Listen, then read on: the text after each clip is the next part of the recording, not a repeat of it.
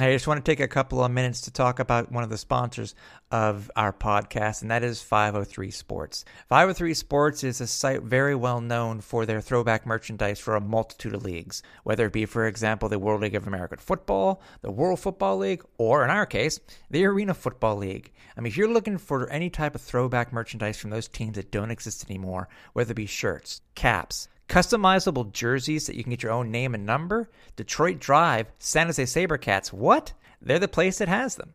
And just for our listeners of the podcast, they have a special offer just for you. If you use the promo code ArenaFan, when you check out, you'll get 10% off your very first order. So head over to 503-sports.com, use the promo code ArenaFan, get 10% off, and you want to thank them for being a sponsor of AFL Tonight.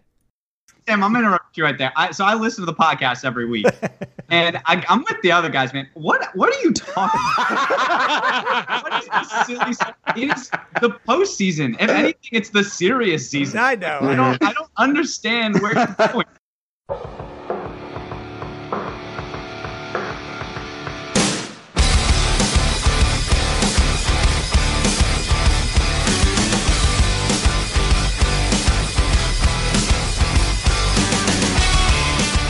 And welcome to AFL Tonight, ArenaFan.com's weekly look at everything arena football. I'm your host, Tim Capper, along with John Stark. Yo! And Ben Frechinelli. Ooh. oh, it's it's a weekly thing now, Ben. We gotta know gotta know how you're gonna do it, right? Yeah, exactly. Now, you know, bringing back the air horn a little bit. Yeah. So, uh, how you guys you, doing? If you can make that noise coming out of your mouth, then we'd all be impressed. I'm doing all right. Ben. Yeah, you're, how are you, man? Good, good, good. So, uh, uh, John, how soft is that Phenom Polo? Uh, man, it's like what a sleeping. Question. It's like sleeping on a bed of Cottonelle toilet tissue. I mean, that, that stuff is. Are ridiculous. we talking about the the hoodie? Yes. Yeah, dude. Oh my god, that hoodie is so comfortable. It's ridiculous. I, I have slept in it multiple times. My thought was, why were you wearing it today? Was is it is it chilly down there? Are oh you- yeah, it actually oh. it rained here really hard yesterday. So actually, this morning it was in the mid 60s. So I. I got away I got away with it. Okay. Okay. Mid July hoodie wear is a psycho move. Depending it's like 200 yeah. degrees out. I don't know. Depending on where you are, well, I mean, I would not have worn that on sun, on, on Saturday this week. It was oh, just no, it, it, was brutal here in Montreal. I mean, a four o'clock football game, sitting in that thing, and pff, it was nuts. yeah, it would have passed away. I was just sweating, just it, just sweating itself. It's like you know, bought a New Jersey and stuff like that, and it's like I am not wearing this. There's no way I'm going to wear this when you know with the humidex it was like 100 degrees. So i was like screw that. Good god. Keep capper cold. Yes yes. Hashtag. Yes hashtag keep capper cold. Uh guys we we finished the regular season. It's done. I don't has it gone that quick? I mean i'm lost for words. I, I yeah it, it came and it went um and it's it's un- I mean, every season goes like this, yeah, where know, it just slips from our hands like dry sand. You know, it's it's life is is so short and fleeting, and we have to deal with this every day when we like sands know. through the hourglass. When yes. we wake so, up, these are the days we wake up. You know, it could be the last. But anyway, um, we end with obviously it was just a matter of where the teams were going to be seated this week, um, and you know, going into the playoffs. And by the way, speaking of playoffs, a little bit later on in the show, uh, we are going to be having uh, uh, two guys from the AFL Network who are going to be joining us to talk about the playoffs Dan Nolan and Eric Arditi. If you watch any of the AFL Network broadcasts, you know these guys. They running their butts off up and down on the sidelines, doing interviews and stuff like that. They're, going to be here. We're going to have a, a playoff roundtable. Um, but there really was can we say that really was only really one game that really solidified what the what the playoffs were going to end up being? I mean, yes, I know it, it came down to two technically. Well, Saturday Saturday's game. Let's just say Saturday's game were the ones that really put everything into order, and Sunday's game was kind of a a, a meaningless game. Um, right. Uh, it, it, was based off of the Washington Valor Columbus game, wherever that game was in the loser, uh, and what Philadelphia did versus Albany. And being that the, the games really didn't mean that much, we're, we're not going to do our normal stuff here, guys. So we're going to just uh, just go over a couple of, uh, of things that we noticed from the games themselves, and then then we'll continue. Because uh, also this week we have uh, uh, our year end awards. We're going to talk about those and see how nuts we are when it comes to who we chose. Um, but first, I want to say, guys, uh, especially about I never thought that the Columbus Washington game would be probably one of the best games I have seen all season, especially especially from Columbus. Uh, and Kyle Rowley, can I say by the way, first thing, um, he needs to get his helmet fit on his head because I don't God. know how many times it came off. Uh, and even though he kept on getting destroyed, the dude is a baller. He kept on playing and would it surprise any of you if he is a starting quarterback for a possible team or expansion team next season? I don't know. I mean, eh, you know, obviously that was outside of the realm of possibility until this game. Um, it's still good. hard to say with his age. I know he did look good, but I wonder, you know, a full season. He had a full season of rest. He had two years of rest, actually. So I, I wonder if you know he could last a full season at that age. We haven't seen that. I can't. Tim, can you think of the last time we saw that? Uh, quarterback that old um, uh, besides starting Aaron, in the AFL? Well, besides Aaron Garcia. Right. Well, yeah, Aaron Garcia is the, the last example of that, yeah. and that went pretty well, I would say. I mean, the teams he was on were not very successful toward the end, but uh, it's possible. It's just a little bit hard to imagine. Uh, you know, a, a, especially an expansion team who's probably trying to build something from the, you know, from nothing. Uh, starting out with a 40 year old quarterback seems a little weird. So, so maybe uh, I would I could see Columbus keeping him and maybe him and Russell sort of tag yeah. team and him being the vet and maybe like a, a coaching figure and I think that would be fair because he obviously showed he can come out you know from nothing and perform. So that's that's what a backup needs to be able to do. I mean, yeah, I mean that was one of their best performances all season. Oh no, yeah. kidding, no kidding. I mean they only lose. It was only 56-50 and it, it came down to, again Washington, Washington uh, scoring. It wasn't a walk off, but uh, Washington scoring uh, and going ahead at 2:21 of the fourth on a Reggie Gray touchdown and a two point convert. It, they gave him fits. Uh, Columbus gave him fits all day long, and as I said, Rowley was just getting destroyed. I'm very surprised that more flags weren't thrown, considering how late it seemed that he was getting hit after he tossed after he threw the ball just it was just absolutely crazy. I mean, going, basically going head to head with Arvell Nelson the entire time. Yeah, it was a beautiful sight to see. You know, for sure. And, you know what's funny? You look at gotta the, respect it. You look at the stats. Kyle Rowley was fourteen to thirty three. Arvell Nelson was sixteen to thirty two. Two fifty three. Two fifty three for Rowley. Two forty two for uh, for Nelson, and then five TDs, six Ts, etc. So it's I, I, think really it's funny. We, we talk about it all year when it came to Columbus. The things that really cost them games or interceptions. And Kyle's really his in the second half kind of did it. I mean, they they what did, they had just gotten the ball back after a turnover, after turnover on downs, I think it was, and then the first play, uh, he throws a pick, and that that right there, I think that's where uh, it it put them up, put Washington up for good.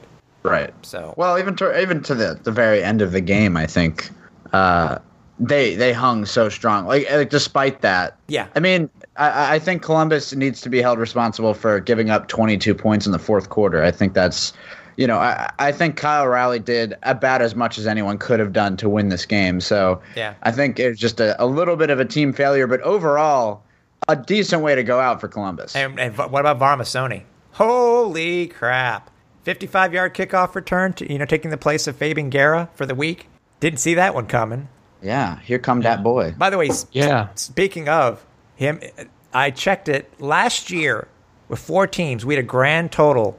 It was three kickoff returns for touchdowns. This year we had two players that each had three, and we had a grand total of twelve. It's pretty crazy. I mean, Joe Powell just broke out this year. Obviously, Fabian. Yeah, those are the two. Uh, was three. a huge force. Yeah, yeah. yeah. Three, so. I mean, Joe Powell was nasty. Yes. We'll get to him. Yeah. Backtracking real quick on that fourth quarter, Ben. Um, Washington's offensive line is a little too much to handle for Columbus there because two of those touchdowns in the fourth were quarterback keepers, Nelson runs. Um, I just don't think that they could handle James Atoye and guys like uh, Anthony Parker, Deverick Gallington, and all that. Right, right. I mean, they, they let them get to that point in the field, but Yeah. Yeah. Um, I think the other biggest surprise, by the way, too, was uh, what's your thought, guys, on, on Philadelphia just getting shellacked? I okay. I have a take on this. Okay. and I- I have a take that this game means absolutely nothing. I mean, I- if you, I share I think this. if you look at the box score, you'll be like, "Holy crap! What the hell happened?" But if you actually watch the game, I mean, both teams basically, I want to say, took themselves out of the contest by halftime, which was a close game at halftime. Right. And I think Uh, Philly did it yeah. sooner. I think Uh, Philly took them yeah. out sooner. Oh, Yeah. I see. Yeah, yeah. Because Philly, I mean, Philly took out. Um, Raudabaugh had a half. Each, each of the yeah, he had a half. Both of them had a half. Yeah, both of them right? had a half. Yeah. So at that point, I sort of threw away the game in terms of like actually judging anyone based on what was going to happen in the second half because you know Patrick O'Brien is not you know a proven starter. This is what happens when No. you take out your star quarterback. It's fine. No, but also Jason Espinoza remains almost immaculate. Uh huh. I don't know if these numbers have stood out to you guys, but his five for five um, gives him Yeah. another game of almost perfection. Um, I believe he has what like a ninety-three percent uh, completion percentage this year. And his Uh, quarterback four rating this touchdowns? year is Yeah, 156. 92.3. He's 12 of 13 for with four touchdowns. Yeah, This is a legendary season. It is, man. 156 quarterback rating. That one incompletion kills me. But I, I, I, under, I, I get it too. But you know, Philadelphia still had a chance to do something. By the way, Philadelphia lost 72-27. But they, they, even after the Washington game, they still had. Was it? It really wasn't set in stone. They, they could have had a two or a three seed. I mean, it still meant something, didn't it? I mean, it's not like Coach Coach Dolezel to say, eh, whatever. But I can understand why both teams, you know, uh, benched their their starting quarterbacks. It made a ton of sense. Yeah, I mean, and, and they benched several other starters. I mean, the defense was was backups. I mean, I don't know. I mean, I think it's uh, it's almost not w- worth discussing. It was basically like watching a preseason game in the second half, and Albany just I Albany is so strong. You know, Mason Espinoza is an AFL legend, and you know they just continued turning on the Jets, and and that's Patrick O'Brien had no chance facing off against him. Uh, for those of you who didn't happen to watch, Albany outscored Philadelphia 42 to 7 in the second half. What about uh, the last game? We just mentioned it real quickly. Uh, Atlantic City finishes the season uh, at uh, 5 5 and 7. Uh, no, uh, no, sorry, 4 and 8. And uh, how would you? Uh, I mean, this is the, the very first expansion team that uh, Coach James has ever been a head coach of. Uh, how would you uh, how would you rate how how this Atlantic City Blackjacks team did? Not necessarily uh, not a fan base, but how how this team did overall, John. I would say they did quite well. Um, I want to even give them like if we're going on like a letter grade from school, Okay. I would give them um, a B minus to be honest with you because I've been looking at some numbers while we've been talking, and if we look back two years even, you know we've got a couple of expansion teams in uh, the Valor and the Brigade, and we go back to their first year in 2017 they really didn't do much better than Atlantic City did at all. They went three and eleven and four and ten, uh, and then last year the Valor went two and ten. So for Atlantic City to finish four and eight, I think I think they did all right. I think the B minus grade is is fair. I think it's a good grade actually. It's kind of perfect because I think from what we saw from from Atlantic City, they were very much a strong contender this year. you know, much so. despite their their rises and falls, you know, they lost their starting quarterback. Um, their backup quarterback ended up being electric, and then he got injured, even though that was too little, too late.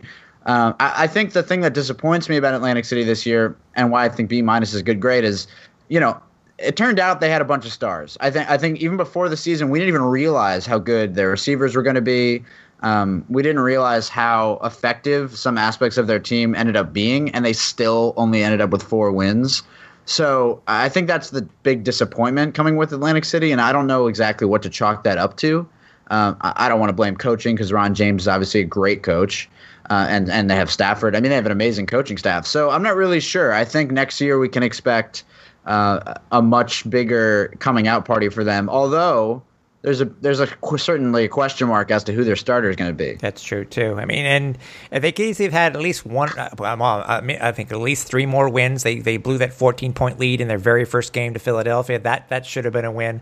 Uh, this game it makes you wonder how this team would have been if you know if uh, uh, Warren Smith or or uh, or Hip had not gotten hurt. So it's. Um, but I think you guys were talking before too. Uh, well, by the way, Baltimore did win 35 28 it really didn't matter the winner winner or loser from this game because Baltimore was either way going to end up as a four seed uh, based on the results from Saturday night. Um, you were talking about it before, I think Ben. You were talking about uh, um, uh, you were talking about Joe Powell. Oh man! Oh my god! Yeah, what a monster! F- fumble return, fifty-six yard uh, uh, kick. Uh, sorry, missed field goal return for a touchdown. Um, yeah, it's he had me reevaluating my like season end awards. um, just just seeing how dominant he is out there. I mean, I still I'm sticking with my my guys, which we'll get to later, but he has been just. I mean, he's an NFL caliber guy. I mean, he was in yeah. the NFL, yeah, and we all know that. So I, I think he's just one of those guys who's consistently going to be one of the star players in this league. But what he's done on kick returns this year is something we've never seen from him before, and wow, I mean, he's been unbelievable. Yeah. Um, what is your thought going forward about Baltimore's uh, uh, quarterback situation? Because yes, a great question. Yeah, because Joe Hill, yeah, even though yeah, Joe Hills was not, he was he had been suspended for this game, um, so he wasn't able to continue his streak. By the way, for people who are asking, it's it's consecutive games played. That's why his streak did not end. Um, so yeah, Brandon Collins is out on IR too. Collins yeah, is out. I know. Well, well yeah. picking up Rod Windsor, I think was huge, but he, he did get in. Yeah. I mean, four receptions, twenty-seven yards, but um, uh, of uh, and we quarterback going into the playoffs like this, Shane Boyd seems to be on a on the downturn at the wrong. Yeah, he's limping in.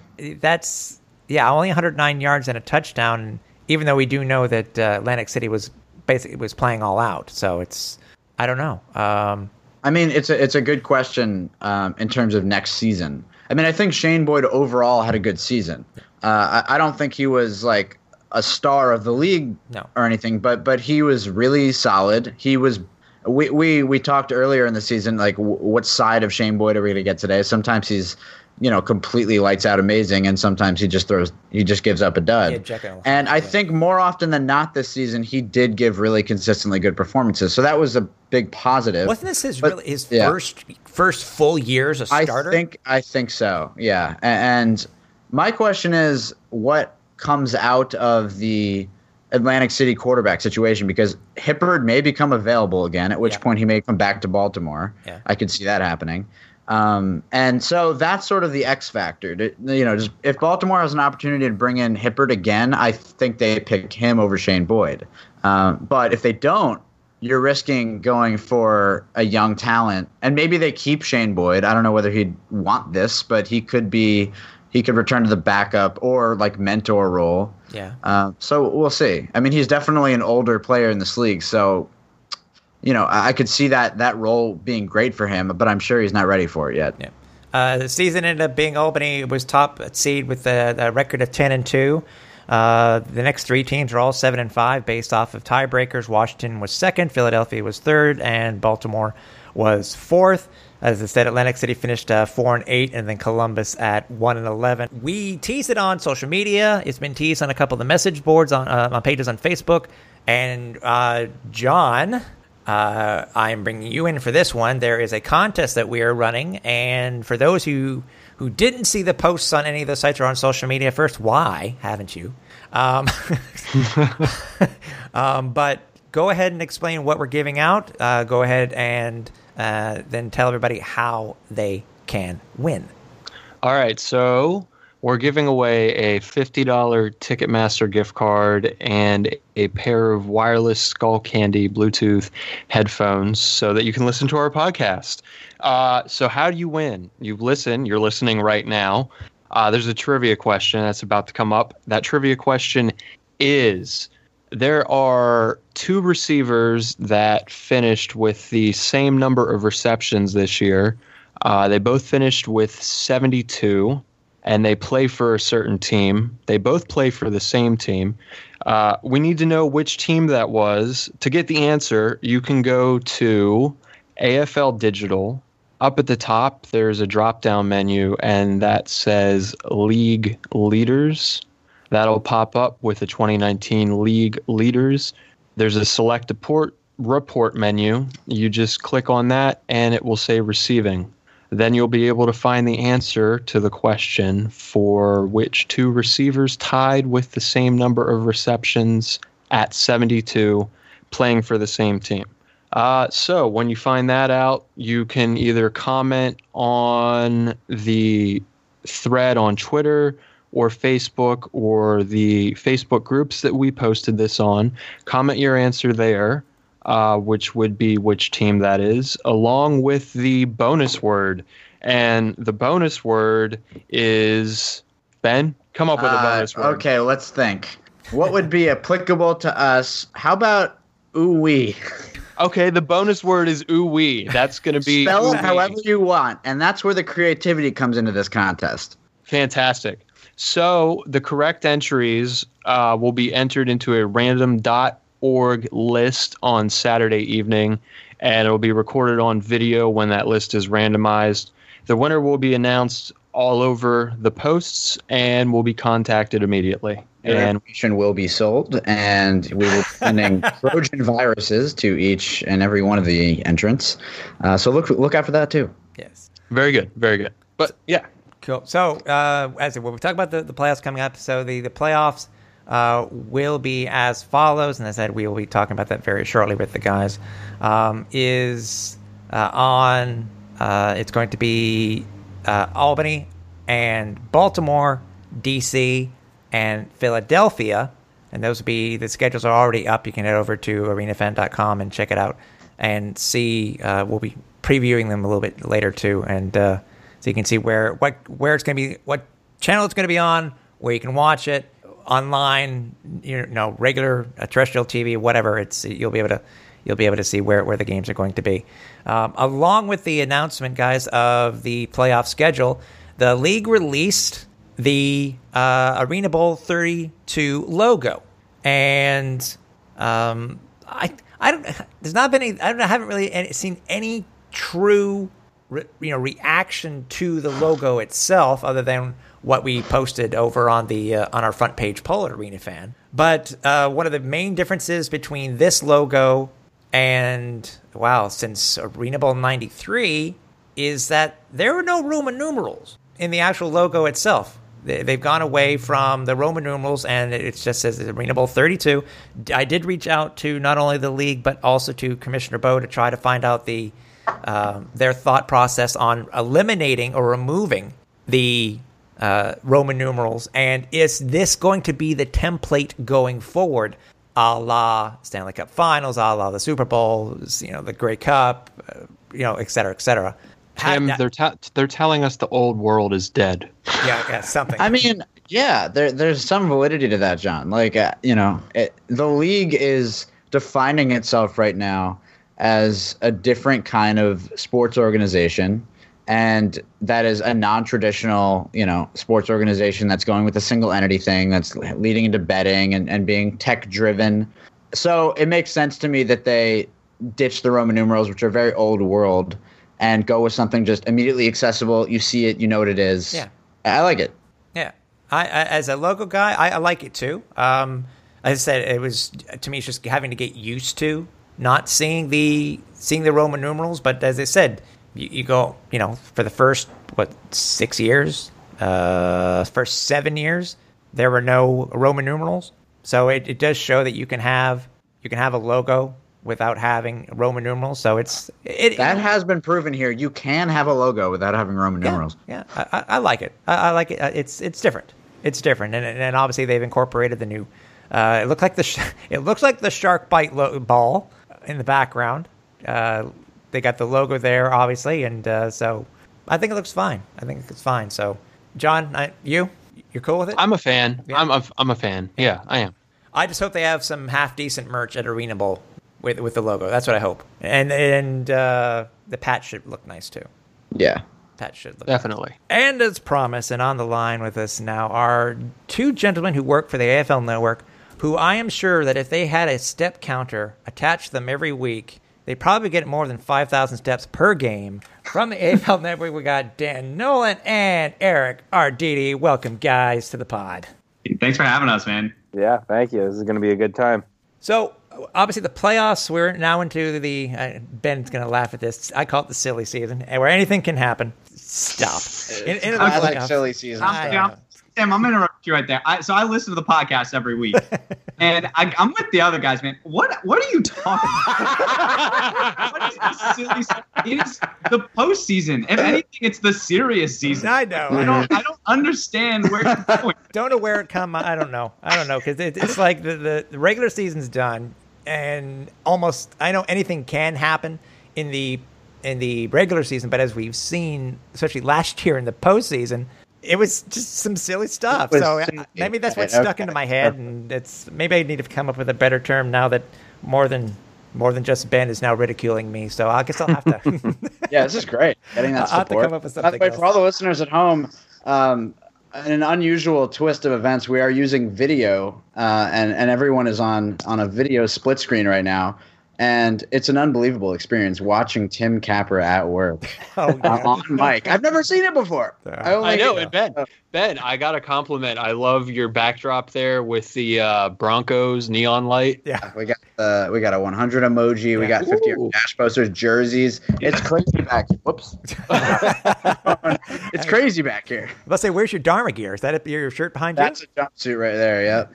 So I, this is great for the listeners. Oh, I know. Uh, nothing, nothing like sh- talking about something visual when we're on on uh, on on on audio. Um, I want to ask like, you guys how how did you guys get started uh, and become a part of the new what is what we are calling you know you know the AFL the AFL network. Um, Dan, how, how did you first you Dan? How did you get involved with the AFL network? So I got involved with the Arena Football League right around when the revitalization happened, when Monumental Sports and Entertainment got involved. Uh, I originally started working with the Valor and the Brigade uh, more for just kind of feature content, if anything.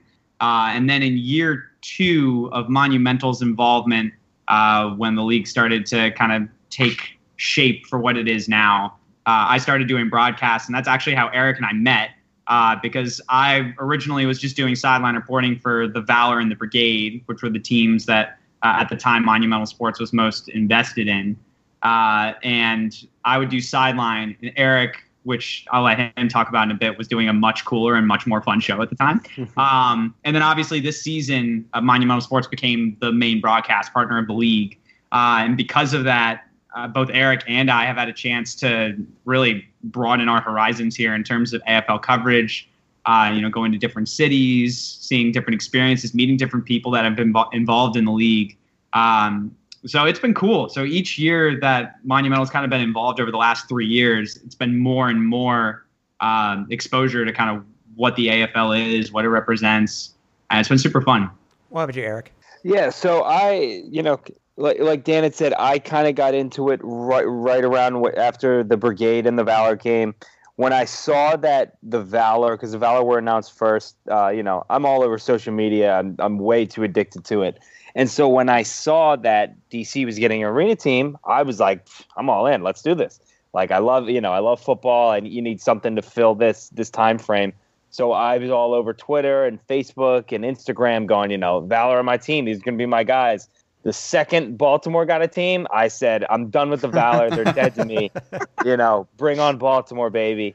Um, so we, you know, me and a me and a buddy who we both write for BarstoolSports.com.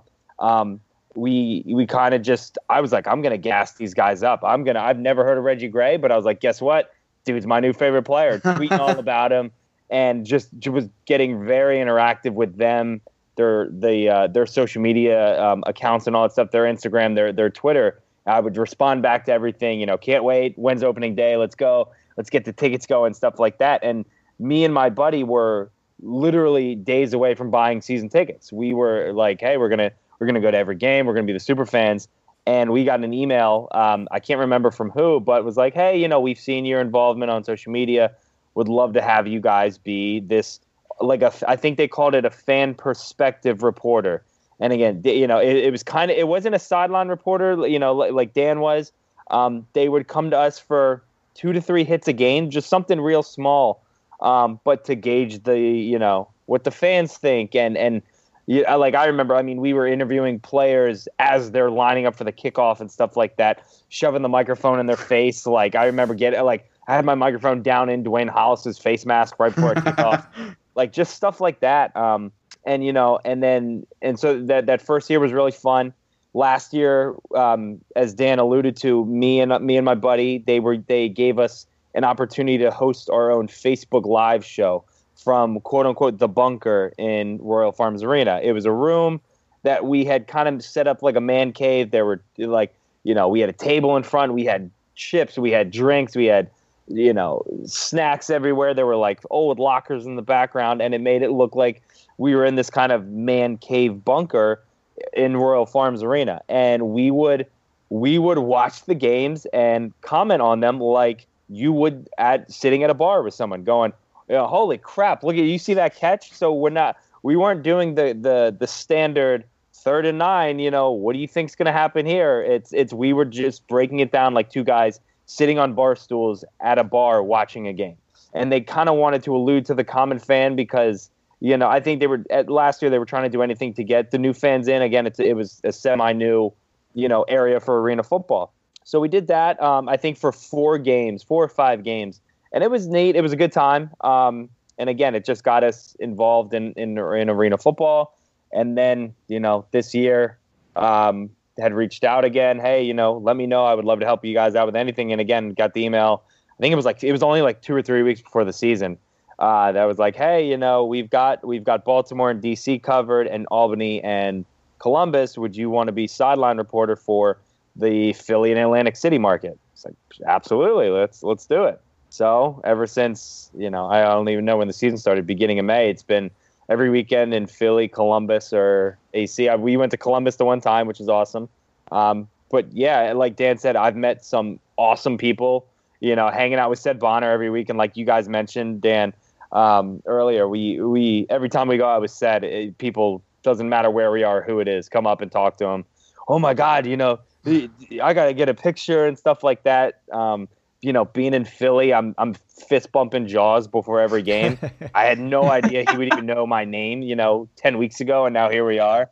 So yeah, I mean, just a lot of cool stuff. Um, and again, I mean, it's a game that you know, four years ago I didn't know much about, and now I'm like begging people, like, come to the game, watch the game. It's awesome. Like, 30 seconds in, and you'll love it. I promise. So it's, I mean, like like you guys, you guys are all aware obviously bigger fans, but it's just I, I'm so interested in it now, and I'm so happy that that you know I've become involved the way I have, and just that that the sport has become what it is because I I love it. I can't get enough of it.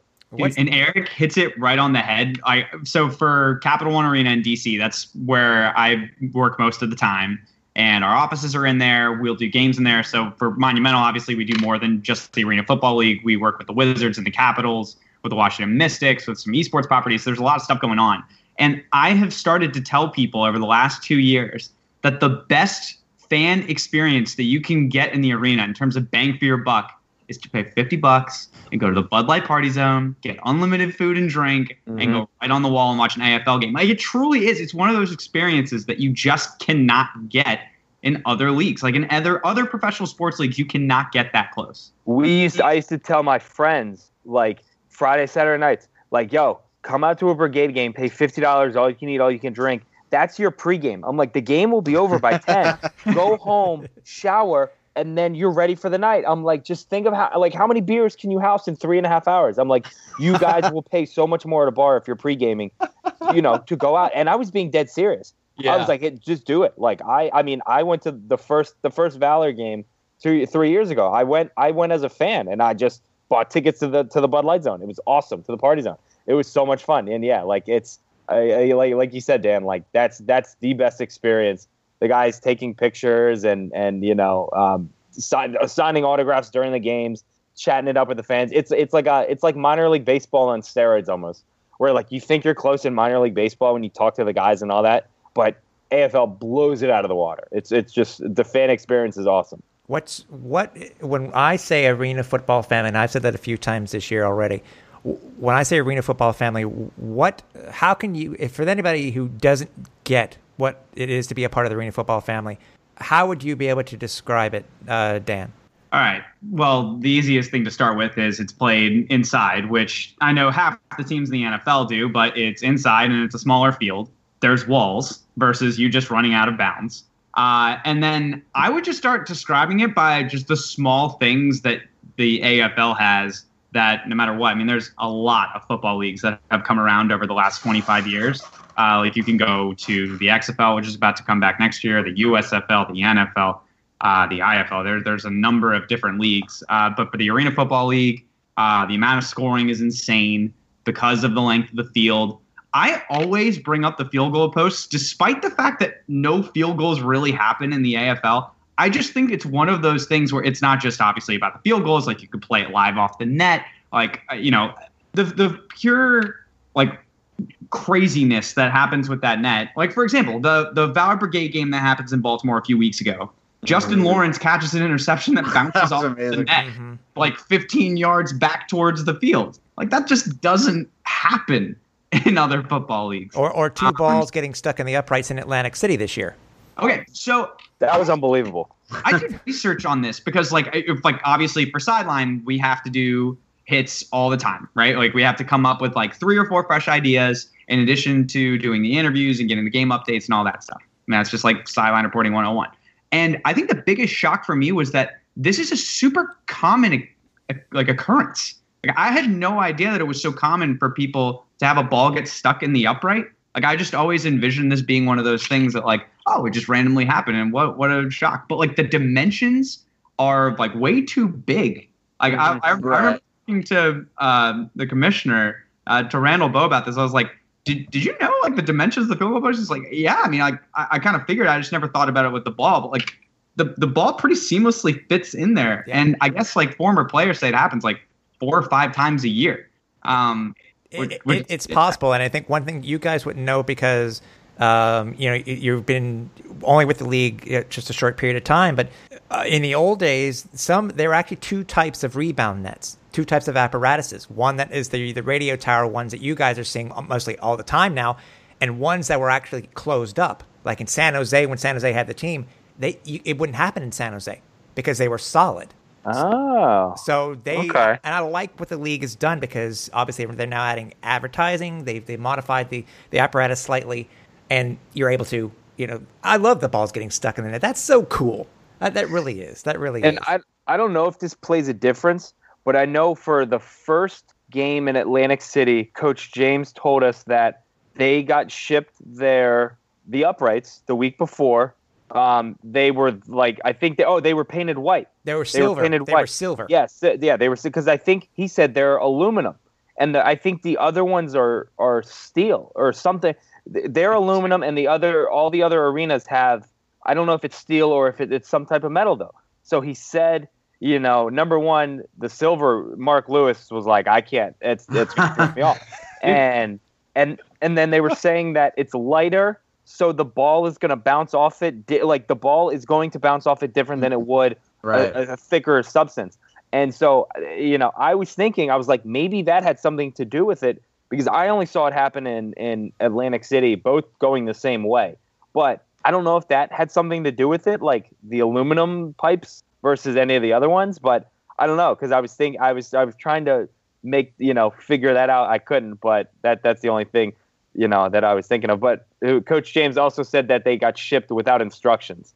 Here, so here's here's the for, for unboxing review. So, yeah, he was like, it's not like a, it's not Remove like Remove posts from box. he was Step like, one. you can't really just Google like, oh, let me look up the YouTube page on how to how to put together, you know, arena football crossbars. So let's let's do that today. So, so here here's she's putting together your field goal posts. Exactly. you have the instruction Go video. ahead and smash that subscribe button.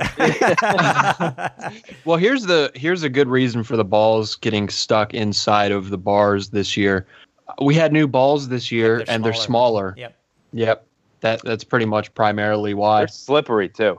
Yeah. They're very slippery. Yeah, that's what I've heard. Um, I think unofficially, I think it was like a because uh, I'm again, I was like trying to go on in like sports science without any of the scientific background, which just doesn't make any sense. But like the the ball had I think a circumference of six and a half inches and it's 12 inches. I want to say long. Uh, and then I think the field goal post triangle is like 18 inches on the base and nine inches tall. And so like when you just put this is a lot of math talk to be honest. Yeah, sure. good. This is I, I am literally numbers. like visually showing it on the camera again as if anybody on the podcast is going to see this. Point being, footballs get stuck at field goal posts in the AFL. They do. Very good point. Um, Eric, to you, when somebody says to you "arena football family," what, what, how can you explain that to somebody, whether it be the game or whether it be the fans? How can you explain when you when you say when people say or you say that you're a part of the arena football family? I think it's it's a like like Dan said, the game is very different, and the fans know it and they love it. Like they, again, they love to point out the nets and the you know look at the uprights hanging. Like that's the first thing um, that you know people talk about. But but the arena football like family, like when I when if you say that to me, I think of the fans when I was in Atlantic City. I would look up and see some guy pointing at me, going, you know, you remember me from last week I, up in Philly guys will just they just come down to the games. They just and it's like yeah they root for the Soul, but they're like hey Soul are off today. I'll, I'll go down and watch. I'll go down to the Atlantic City game. And even I, you know again I think it was the first or second game in Atlantic City. I look up in the stands in the third quarter and half the Soul team is there. James Romain is sitting there. Lonnie Outlaw, Dwayne Hollis, they're all sitting there because they had the game. They had the day off. And it, again, it's like they're an arena football family. They're just hardcore arena football fans. I mean, look at Columbus. It didn't, you know, were their fans mad that they were what one in ten? Yeah, but they still showed up every game. We, I mean, we we did the game in Columbus when Philly went there a few weeks ago, and Columbus was leading well into the fourth quarter, and that was probably the loudest arena I had been in all year. It was, I mean, again, they were one in seven, one in eight at the time, and it was they were going nuts, and that no one left, no one booed, you know, when they lost, no one was booing the players, um, you know, and again, I think it's just, I think it's a, a dedicated fan base of people who really enjoy rooting for their team, regardless of the record, players, because again, arena, I mean, arena football is almost like college in a player's aspect where you don't know who's going to be on your team next year. You could have an entirely new face of, of your team. And, and, you know, you, and the, but the people, it's, they, you know, unless you're Philly and you have Dan every year, but I mean, you know, you may not have the same quarterback every year. You may have to buy a new jersey every year. And to the fans, it doesn't seem like they care. They. They want to root. They want to watch good football, and and you know they want to show up and cheer. So uh, when I think of arena football family, that's that's what I think about. Is just people who it doesn't matter the last name on the jersey. They are going to cheer their their hearts out for whatever players are wearing that jersey. Like So, like like Dogman for Dogman to come back Yeah. after the team didn't exist for ten for basically ten goat. years or whatever it was, mhm. and to, to still be there in his old jersey, and I'm sure some of the fans when Albany came back, you know, last year and whatnot. So.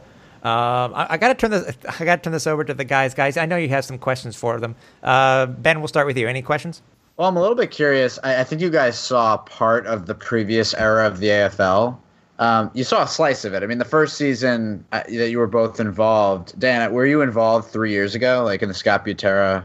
I wasn't as involved. Not I mean, as involved? Like Yeah. uh, involved enough to where I knew what was going on, but not I'm to curious the, the what last difference both of you think. Yeah, I'm curious, what, you know, organizationally, like wh- whether you feel there's been a huge culture shift in the organization now that Monumental is basically piloting the entire ship, which wasn't the case three years ago. You know, as a as a you know a fan and someone in media, from my perspective, it's been you know it- it's been righting the ship essentially, um, but it's also feels more all hands on deck than ever. And you guys are great examples of that where like your featured players you know they got really serious about the broadcasting. And i'm just curious from your perspective how you know especially this season uh, how everything's changed. Uh, so I could take it from the monumental perspective. Uh, I don't want to speak for anyone in particular, but I know that you know Ted Leonsis is obviously a, a huge player for the AFL. He had a strong belief that this league could grow uh, to be even bigger than when it was when they started. When he got involved with four teams. Uh, obviously, it's at six now, and you guys have had the commissioner on, and we've all spoken to different people around the league. It's going to continue to expand. Um, and from what I understand, they want to do it rather slowly. The the important thing with the kind of the not the rebranding, although they did you know have the sweet new logo and everything, but uh, kind of the culture shift was let's really focus on the organization building. Let's try to take this one step at a time. Uh, we don't need to rush the growth as long as we make sure we do it the right way. Um, so for the very small experience, obviously, I mean, John, Ben, Tim, like you guys have been around the league for a long time. You understand this. Uh, and you know, Eric and I are, are, relatively new in the grand scheme of things here, but even in the few years that we've been involved, I mean, it, it has changed. I, I, I think you can really see people get more and more serious about this.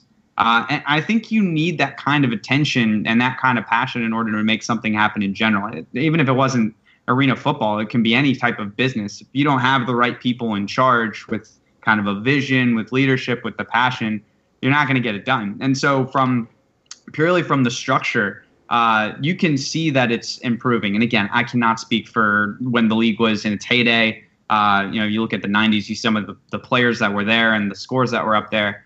Um, I will say that talking to people that understand the league far better than I do, um, the the shift that I think a lot of people were curious about was the final minute when they changed the rules to go to the final 30 seconds rather than the final minute, with the reasoning being speeding the game up a little bit. I think the first few weeks of this season, uh, and I think all of you would agree, it, it was an adjustment. I, I don't know if everyone was fully prepared for uh, what that was going to do, but you know, in terms of scoring, we all understand that scoring is a little bit down this year on average. But if you look since about probably week six or week seven, uh, you're starting to notice teams are scoring pretty much as close to how they were scoring before the rule change, and the games are moving a little bit quicker. So I, that was that was a change I think that a lot of people didn't know how it was going to go, um, and I think it's it's worked so far. Is my opinion. But and and like you said, six week six or seven, it seems like they got their footing and pretty much everyone now is is you know, hey, we know we know what's going on, we know the rules now. And again, the teams like like Dan said, the scoring's been. I mean, after I talked to Dan Raudabaugh after what was it the last Philly Atlantic City game where they scored with I think 13 seconds left, and I asked him, you know, give me your thoughts on that final fourth quarter, and he said it kind of felt like an old arena football game. It's that back and forth, you know, like 45 points scored in the last 15 minutes. Um, you know so so again i th- again I, I think dan's right. The league is kind of getting back to that. And l- like he said i can't really talk about you know what what happened before again when, when the players were when it was on espn2 i still watch all those games on youtube every now and then i watched like the 2015 arena bowl the other night with uh, the san jose and jacksonville um, so i can't really comment on that i wish i could because it seemed like it was awesome football um, but you know again from the i guess the broadcast side I didn't know how serious this was going to be. I thought it was kind of like, ah, it's arena football. Go, yeah, do whatever. You know, I mean, we have full production trucks with with an in, an insane crew that are, that are working. I mean, if our game's at seven o'clock, I think they're there at like eleven a.m. Like, and they, you know, and they're they've worked all weekend. I just, I, I was not, I didn't know. And again, I can't, I don't know what they used to do, but I was not aware of of just how serious that they were taking it. And again, and I think they're not that they didn't take it seriously two or three years ago when when again when Monumental just had you know Baltimore and DC, but now I mean it's again I you know the lady I worked with last year was like oh yeah you know I was executive producer on Naked and Afraid and I've done this documentary for National Geographic and this one and I'm just like oh you know holy crap like this is this is big time stuff these are big people like you know so again it the seriousness that that's like that goes into it you know, again, I kind of thought like, oh, it's arena football, do whatever. If you screw up, you screw up. But like, it's, I mean, it's people take it very seriously, and and I think it's a good thing. And again, I, I you know, I think it's one of the good changes again with Monumental taking over. Like like Dan said, Ted Ted has a vision, and and I think he knows what he wants to do, and and I think I think they're doing it again with the with the um, expansion.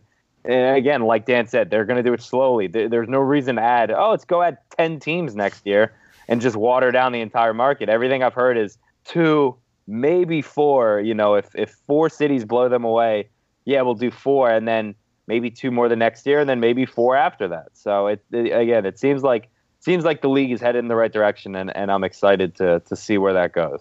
And also, we, we should credit. I mean, obviously, uh, the Monumental Sports Group deserves a ton of credit. You know, the commissioner of the league comes from Monumental Sports. Ted Leonsis was a big voice for it, but I mean, Eric mentioned a guy like Jaws. I mean, Jaws has been one of the biggest oh yeah the league for a long time. There's different ownership groups in various cities. They've all bought into this vision. So it, it's it's not just a couple of people, uh, you know, from the D.C., Maryland, Virginia area. We call it the DMV area. I don't know how familiar you guys are with that. Eric gets it. I don't know about Yeah, I went to school at Maryland. I, I so- get it. I get There you it. go. All right, all right. John gets, it. John gets it. Yeah. But um, but yeah, it, it's it, it. Listen, there's a lot of people working towards it, and I, I think that everyone would agree on this podcast that it's it's in the right direction for sure. For sure, yeah. Yeah, for sure. John, So let me ask, yeah, let me ask you guys. Uh, it's a little more lighthearted.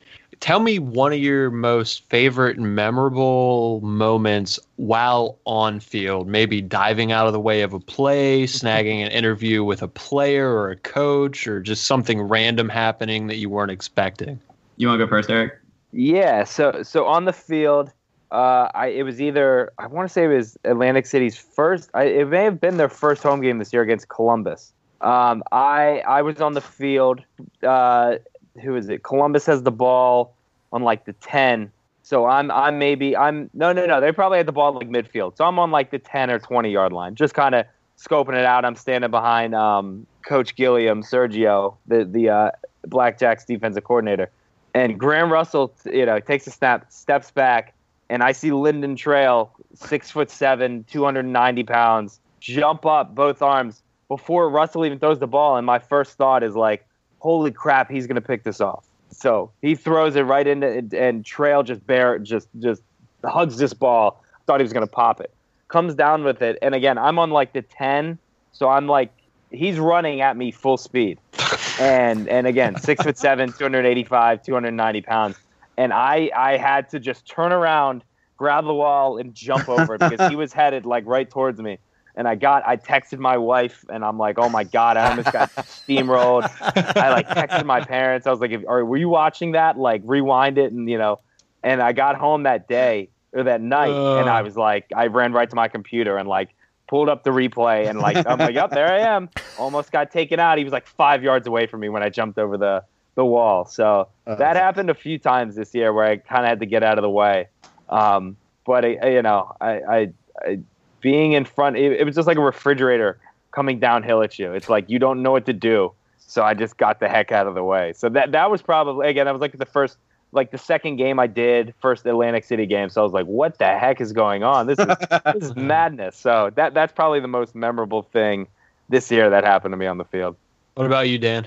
Yeah, I mean, work, working on the field is just like a known danger. Uh, like they, they don't care if you're doing a report on the field at the same time as play. Like they'll go. Now clearly, like they'll try to give you a few extra sec- seconds. Like literally, the last game I did uh, was when Washington was hosting Columbus, a game that was I think far closer than a lot of people expected.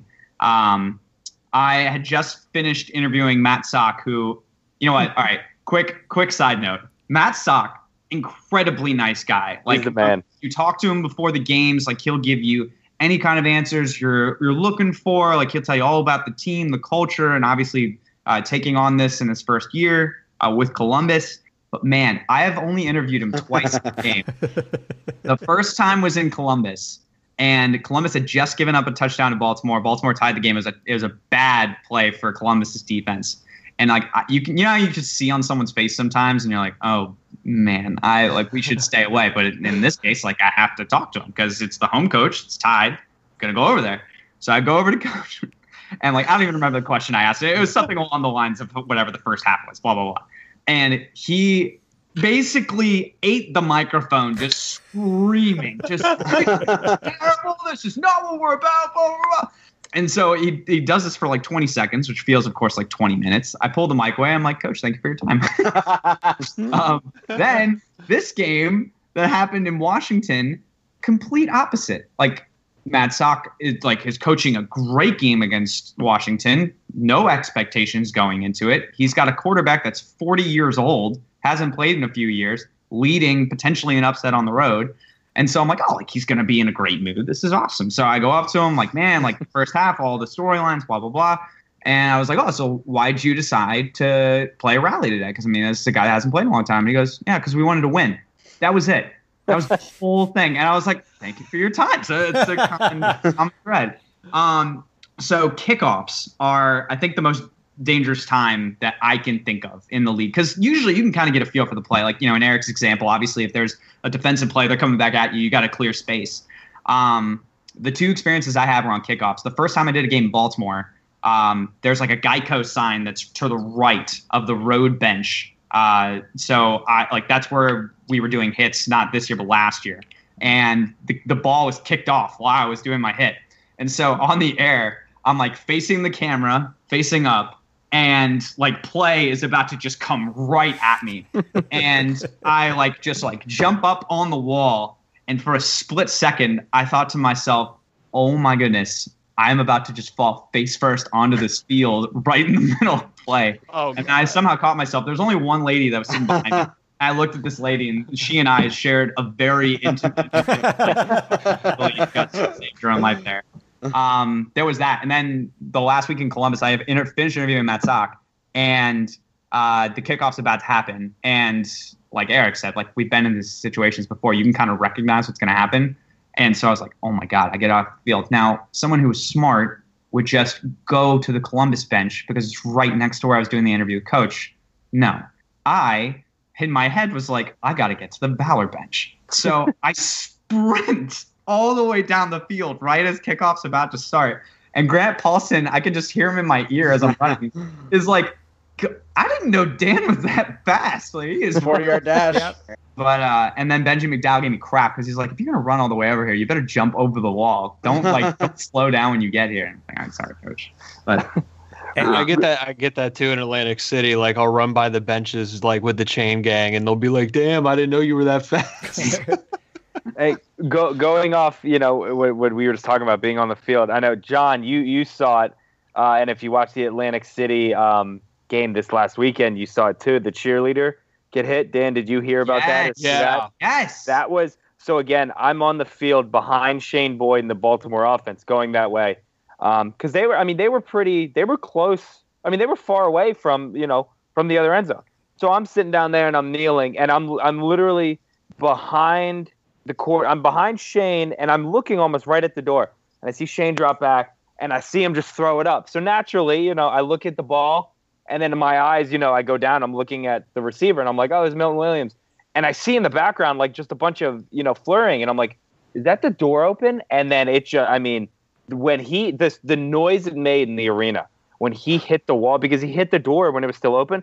So he hit like straight up wood, like not even the padding, ripped it right off. You know, just, I mean, he, I thought, we were talking about after the game. Shane Stafford said he thought he was worried that the cheerleader had fallen face first because you guys know it's just concrete back there. Right. Yeah. He Right. said I Yeah. thought she was gonna crack her head open just with the with There's the some force. padding. There's some padding right behind the wall, but like but I think yeah. she I think she was already like past that.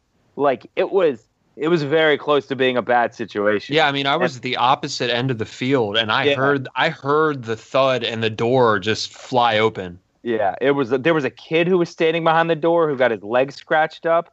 Um, it was it was bad. And then John, I don't know if you know this. I tried to interview the cheerleader. I went over there Oh, and and the cheerleader like I go over to the group and I'm like, is she okay? And they're like, yeah, yeah, they took her back. You know, they're gonna check on her. And I'm like, all right. So I tell my producer, I'm like, hey, she's getting bandaged up, but like if she comes out here, I'm gonna grab, I'm gonna grab an interview. And they're like, yeah, yeah, yeah, do it, do it. And so she comes out and she has like a bandage on her arm and she's like waving and, and everyone's clapping. And I was like, hey, you know, I was like, what's your name? And she's like, Joya. I was like, you, you- okay? She was like, yeah. And I was like, are you, are you okay to like talk? Like, do you want to do 20 seconds on air? I was like, I'm just going to ask you if you ever thought you'd be part of the game. And she's kind of just like, uh, yeah, sure, okay. And meanwhile, George Manias is ripping into the cheerleading, like the coordinator or the the Oof. and because he's like, what are they doing out there? That door should have been shut a minute ago. Like, why why were they even out there? The offense is coming that way, and I'm I'm you know, and I'm so I'm standing with this girl like on my arm, like, all right, just keep smiling. Camera's gonna come on in a second. Ugh. And George looks at me and he's like, no, dude, no, absolutely not. Like cheerleaders, they, the dancers do not speak. They have a spokesperson if if you want to talk to them. Jeez. And so I was like, okay, like I I I understand that. I fully get that. And I was like, sorry, like and the the spokeswoman came over and I was she was like, Do you, do you need me? And I was like, nah. Yeah, it doesn't have the Like, same I, magic. I just wanted her reaction. but I mean, I went back and I watched it a few times. That was that was very scary. That so that was another like on field moment where I'm like, didn't involve me, but I'm just like, gee, like that Dude, was she some was real tough though, right? Like she came back. Oh yeah, she was fine. She said like I scraped up my elbow, and she did. She had a scratch and she had some bandages, but sh- she didn't miss like a performance. She went right back out there.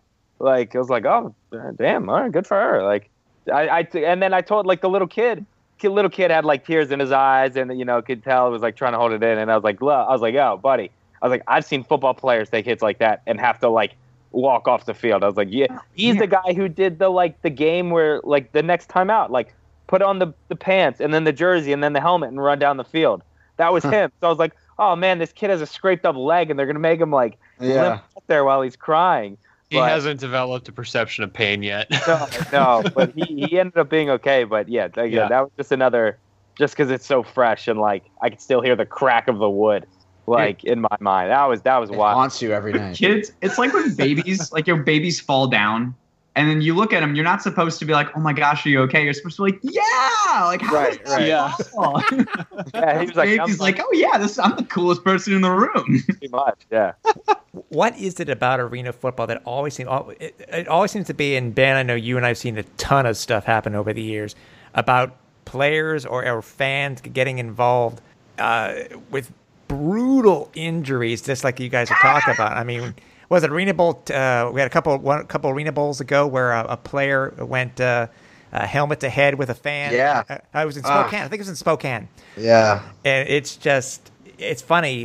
It, it Oh, can- it's proximity. it can just know? be very dangerous. By the way, Dan, you're you, the one you're talking about. You running like a maniac. They showed it on the broadcast because they showed you going back around everybody, and this huge smirk is on your face for whatever reason. So, so well the thing is like during these broadcasts and eric knows this too but like you know we have our ifbs in so we hear the whole thing that, that we hear everything that's going on but we very rarely see anything. Because you know we're next to the benches and we're kind of running all over the place.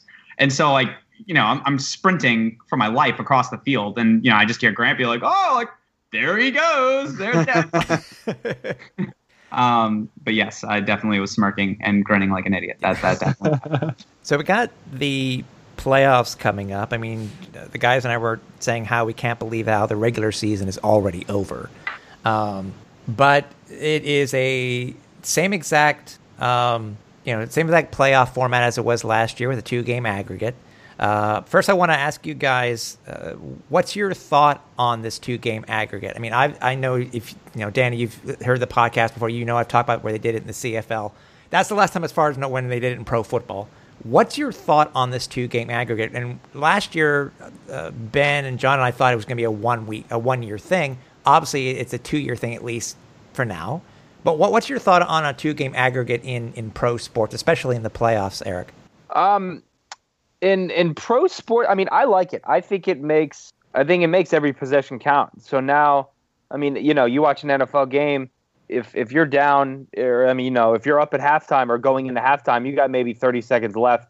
You got the ball 70 yards away in the NFL. You probably kneel it. You know, all right, let's go to locker room. Here, I mean, these coaches, you you got to fight for every every point. It could matter. I mean, we saw that how it happened last year. Every single point matters. So like, and I'm even wondering, you know, are teams going to go for two this weekend? Are they going to try and you know again get every little drop that they can out? Are they going to, you know, if they're farther away, they're going to try a field goal, just just anything to try and get Right. points on the board. So I mean, I love it because again, as a like you guys mentioned, as as an arena football fan, I mean, the points give them give them to me, give everything. I want I want the over on every single game.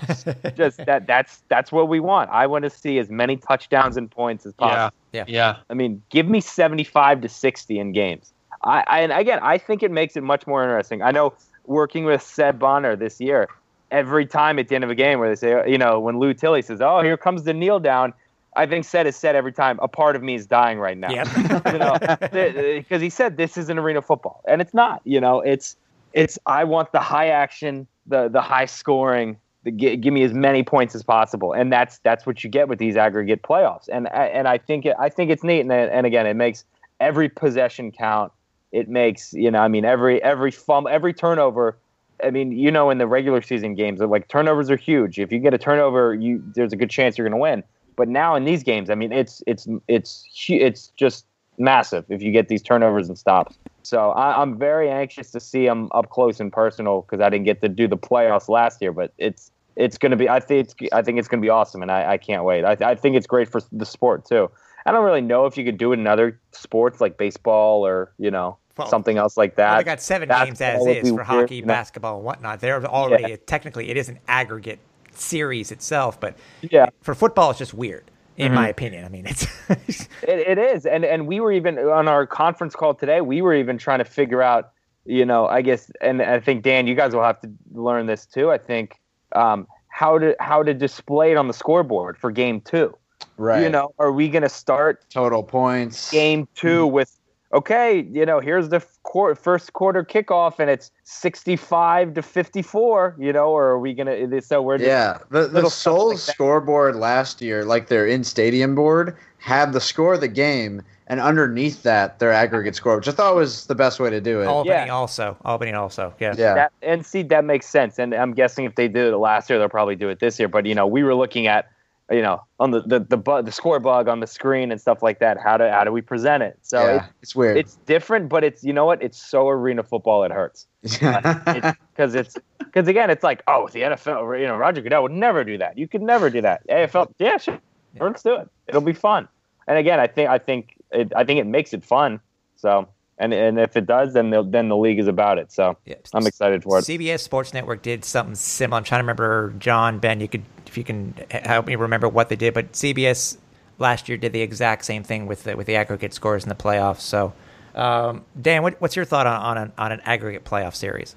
It kind of reminds me of group play. Like, do you remember uh, group play in soccer? I should say more specifically. Like, you know, just most recently, the Women's World Cup. You know, they score 13 goals in a game, and a lot of people are kind of up in arms. Why would you keep scoring on this team uh, from Thailand? And after the game, the players were like, "Well, I mean, we're in group play if this is one of those things where we end up losing by a couple goals in some of these games and don't qualify, which you know for the U.S. women's soccer team, obviously they end up winning the World Cup. They were just fine, but um, it's like a real concern. So when you take that ideology and you apply it to aggregate scoring, like it's a big deal. When I first heard about this being a thing, I'll admit it was a little jarring because th- the thought that, for example, um, Albany could win this weekend against Baltimore by two touchdowns uh, and then Baltimore could go back home, beat Albany, but only beat them by seven.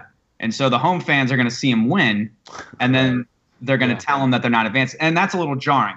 But to Eric's point, if it encourages scoring, that's that's the big thing in the league, right? I mean, if, if you want teams to put as much uh, offense on the board as possible, it's what fans want to see when they watch the AFL. I mean, listen, we can talk about all the different things for the AFL it's all about the offense, right? At the end of the day, they want to see people score. Yes, it's like a family environment. It encourages people to be a part of it. It's a very open community.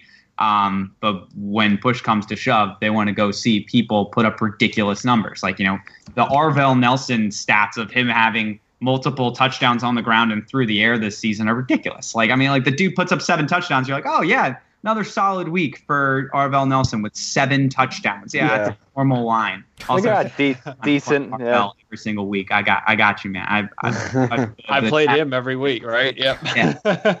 um, yeah, I mean, I, I, that's what I think. I like at the end of the day, I mean, I, Tim, I think you're right. Like when they get more and more teams, I'm not sure if this is a format that's going to stay. I, am I wonder if it'll go more towards a traditional style. Um, but in the meantime, I, I think it's a creative way uh, to go about the playoff process. I really do. Okay. Um, the, the matchups themselves, uh, of the two matchups, uh, and this is for everybody, uh, which do you, which is the most intriguing matchup between the two? Because obviously it's not the same as it was as it was last year. Um, the only thing that is the same is Albany is the number one seed. Um, but uh, John, uh, what what what which matchup is most intriguing to you? I think Baltimore Albany. Uh, I want to say because uh, if I recall correctly, we see Baltimore win in Albany earlier in the season. Uh, so we we know that they're one of the teams that can beat Albany. I, I really I think that it's going to be interesting because are we going to see Shane Boyd or are we going to see Shane Morris? Yeah, yeah. I think that's that's a good question. Ben. Well, I think I think that Philly Washington is is where it's at. I mean, I think given that question, John, it takes a little bit of intrigue out of Albany Baltimore simply because I think Albany is such a heavy favorite. So if Shane Boyd is a question mark, which he has been because he's been, you know, so he's limped into the playoffs as we were saying. He's sort of his sure. performance has taken a downturn. If Shane Morris is in there, I don't see how Albany doesn't make it to the Arena Bowl. Um, but when you have this aggregate scoring system and you've got Arvell Nelson, facing Dan Raudabaugh. I mean, that's that's the fun matchup. I think that's like the QB matchup you want. Veli is, you know, he can score so many different ways, and he does score so many times per game, which is exactly what they need to be doing here. Um, so I, I think that that also that is to me the most uncertainty about who actually has the upper hand. Like I don't think Philly has taken uh, the foot off the gas pedal at all really this season, and they actually got hotter except for last week. But Yeah. I don't think momentum wise we can really even consider last week a factor. So I, this is going to be really interesting. I, I can't wait to see what happens, and I can't wait to see whether both matchups have the same level of intrigue as last year in terms of the aggregate scoring. Last year, I think everyone walked into the playoffs thinking like, I don't know if this system makes any sense. I don't I don't even understand it. You know, what happens with overtime? And then the game started and it was actually like extremely exciting and it was like completely awesome and it was exactly what the AFL could have hoped for, which is that the second games of both series actually had I mean, unfortunately this you know, only one of them was super exciting, but it was perfect. So I can't wait to see how that plays out this year. And I think we'll know immediately in week one, you know, what we're looking at. Well, for sure. and- uh, But I'm also happy to see that the matchups are different than last year, even though they Yes. are the same Yeah. teams. Yeah. Yeah, I agree. Eric, what about you? Um, I'm I'm leaning with with DC and Philly too, because like, like Ben was saying, I mean the, the quarterback power there is is awesome. Part of me wanted to go Albany Baltimore because I'm very intrigued on on watching Josh Victorian and Joe Powell um, Sure. go up against against you know the the Albany receivers. I mean Malik Malachi's going to get his, but after watching the performance, and John can vouch for this, just being in person and watching Joe Powell last week Yeah. was unbelievable. I literally had to email the awards people and say I have to change some stuff. I just said that before. I li- You like, did. I- That's I- true, I man. was thinking I submitted vote. my, my ballot on I think Saturday or Friday, and I emailed them Monday morning and said, "Hey guys, uh, I just got back from AC. I need to change some things. No disrespect to anyone else, and I'm not going to say what I changed, but it was an eye-opening experience watching him live. Yeah. Um, but again, I think I think the Arvell Nelson, Dan Raudabaugh storyline, and I mean, you know, I think Philly Philly's defense is good. Um, their offense is good too, and and I'm excited to watch them work. It seems kind of like Arvell's really the only guy to kind of watch out for on the Valor. Um, their wide receivers are good, but like McNeil hasn't stepped up like I thought he was. You know, when he came in hot. Um, and I, I think they're good players. I think Philly has some bigger names on both sides of the ball. Um, but I, I think I think the quarterback, um, the, the quarterback head to head is kind of what what puts it over the uh, it puts it over the limit for me. Dan? So, first of all, I think these both are very fun, and I think they're for very different reasons. Uh, so, with Albany and Baltimore, on paper, it is literally the top offense against the top defense. And Right. it's almost in every single category for those. It's not like it's just one thing, like, oh, it's top team defense, top team offense. Like, if you go all the way down the stats, that's what it is. And to Eric's point, I mean, the matchup of the two best receivers in the game against arguably two of the best, I don't know if they're the two best corners in the game, is awesome. I mean, Joe Powell and Josh Victorian each had an interception in the only matchup these guys had earlier this year. And like Brandon Collins and Joe Hills had six touchdowns in that game. Like that that's the craziest thing. So Malachi and Quentin, they scored 54 receiving touchdowns this season, more than three other teams in the AFL had this year in terms of receiving touchdowns. Yeah. That's crazy. Like they're both really good. The Grady bunch is awesome. Like I get that, but um, but it, it's it's going to be interesting to see Hills and Collins and what they can do in this game because you know with Joe Hills, a lot of his production has come in the first half. Like in that game, he scored four Yeah. touchdowns. They all came in the first half. So can he get going early? And with Collins, man, he might be the toughest receiver in the league, but he's been banged up a ton in the second half of the season. If the two of them can get going, it's going to be wild, man. I mean, they're they're both really good. But I agree. I think that Washington and Philadelphia is going to be the better series to watch, if for no other reason. Look at the games this season. They've both been insane. They both Yeah. decided in the final 30 seconds. Also, Washington, whether this is frustrating or exciting, is I guess up to the people that you talk to. Like all their games are close. Five of their seven wins have come in the last minute of a game. Like that, that's insane. Like so, if you're talking about pure excitement Yeah. from people watching games, like it has to be that serious. Plus, like the the thought of Arvell and James Romain going head to head is Yeah. so interesting to me because Arvell, Fair. even though he's been insane with touchdowns this season, like he and Raudabaugh have the same amount of passing touchdowns. Arvell has a ton of rushing touchdowns as well, but he hasn't taken great care of the football this season, especially in the second half. And when you have James Romain, who is obviously Yeah. one of the best ball hawks in the game, not just this year, but I mean, I think he's three pick sixes this year. Two of them came in week one, but um, that's that's the one that I'm really intrigued with, if for no other reason than like uh, both these teams seem to just go right to the end of the ball game. You, you talk, Tim, what about you? Um, well, I was looking at different because you're talking about Collins. I I think one of the one of the one of the d- different pieces of the puzzle for Baltimore could easily be uh, is uh, uh, f- future Hall of Famer Rod Windsor. That's a huge get for the Baltimore Brigade. Uh, now he's only been there for one game, but um, I- I'm looking at two matchups, and I kind of agree. Them. I wanted to lead lean towards the towards the Albany Baltimore matchup.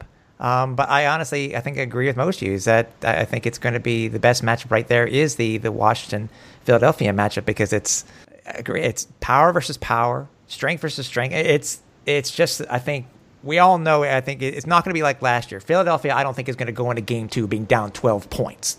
I don't think that's going to be the case. Um, no, I think I think that'll be the matchup. Uh, interesting tidbit, by the way, guys. Since we're talking about the games, as you know, we always go by what the what Five Dimes always shows us when it comes to the lines. So far, as of today's taping, the Albany Empire is favored by nine and a half points. Wow, Huh? Yeah. D- Dan's face. Yeah, I know. dude. I mean, listen, yeah. that is a lot of. Po- I get it. Albany's ten and two, fine. Who won the Arena Bowl last year, I and know. what was their record? I know. Mm-hmm. Yeah. Yeah. Like I'm I'm sorry, like I get it, but you know the other thing is like uh, the the interesting comparison. Like Eric brought up the receiving core for the Valor. Like it, it's like you look at two very different teams. Like I, in my opinion, I think that Malachi Jones is probably the best player in the game. But if you look at just like offensive players, you got him, and then you have Tommy Grady and Arvell Nelson. Those are like I think the three that I would roll with in terms of like top offensive players. And they're different for a variety of reasons. But like you know, for the Valor, they've got five different guys with eight touchdowns this season. Like they, they spread the ball around a ton. They live by the motto of the three musketeers, right? It's all for one, one for all. And then for Albany, it is all to those two guys. And like they are really good. Don't get me wrong. Malachi Jones, Quentin Sims, probably the two best receivers in the AFL. But I mean, if Baltimore slows down one of them, what happens to that offense? Right. That happened in Philly. Um, and Philly was able to pull that off. Mhm. So I think that's sort of the mold that has to be followed here. Um, it was like double teaming Sims, putting all the pressure on Malachi. Um, that just disrupted their entire air attack. So I think that's that's what's to look out for. Both matchups are really great though. Right. We're lucky. And then another thing, real quick, is is I wonder how the coaching is going to change because it's almost like after the first game, you basically go into halftime, and you're going to be able to sit down and go, "All right, here's how they're hurting us. You know, here's what we. How do we stop it now?" But instead of halftime and you only having 10, 15 minutes, you got a whole week. So I'm I'm going to be very interested on that. Say, you know, again, if if DC is down, you know, do they completely change how Arvell is playing, or you know, does it's? I'm very intrigued by that to to kind of see like you know how the coaches handle it, and I guess you know we'll have to wait till after the first game and see if you're down 30, then what do you change? If you're down one, you know, do you change anything? Yeah. So that that that's something that I want to keep my eye on too. This this uh the next two weeks. And by the way, Dan, I'm going to go with your your reaction. I think nine and a half points is too high. It's ridiculous. game. Uh, by Yeah. the way, just just uh, of note, also, uh, Washington's favored by three. Okay, so see, Yeah, that's that's, that's a reasonable realistic. playoff Yeah. line. The home team Yeah. favored by three is like a very no- nine and a half is Nine and a half is a wild, lot. Yeah. Now we They ta- lost to Baltimore at home. I know, I know. Uh, we talked about this last year, and uh, Eric, you're just talking about how the teams are going to adjust. And we said, and the three of us said this last year. What's your thought on, you know, as we know, um, field goals are really not a thing in the AFL anymore. But I think in the playoffs, they will become very important because I think that, and I, I was totally off last year, but I, I think that if you if you're down, if you have the ball, you're going to get the ball at the beginning of the second half, and you're at fourth down and the clock's running down. Do you go for the field goal or do you try to go for the touchdown on fourth down? Because that could be a huge swing. You're either up by three, or you're up by seven, or you're tied still going into the into the next half or whatever it's going to be. Will field goals play a huge part in these playoffs? Uh, no, I don't think so. No. Uh, I, I, I, I don't see any reason why. To be honest with you, like uh, Tim, I know you love Adrian Trevino, but uh, like Trevino has been consistent. He's kicked a lot of extra points. I, I I don't see field goals becoming that much big, bigger of a thing in the postseason. I really don't. Like I, I don't think a lot of teams have the confidence necessary in their kickers to put them in that situation. In yeah, for That's sure. probably the biggest reason why. Um, but in a situation like to your point, it's interesting. Maybe not at the end of the first game, but the second game, uh, when maybe that strategy comes into play a little bit more. To Eric's point, uh, maybe that's when it comes into play. But I'm I'm not seeing it happen.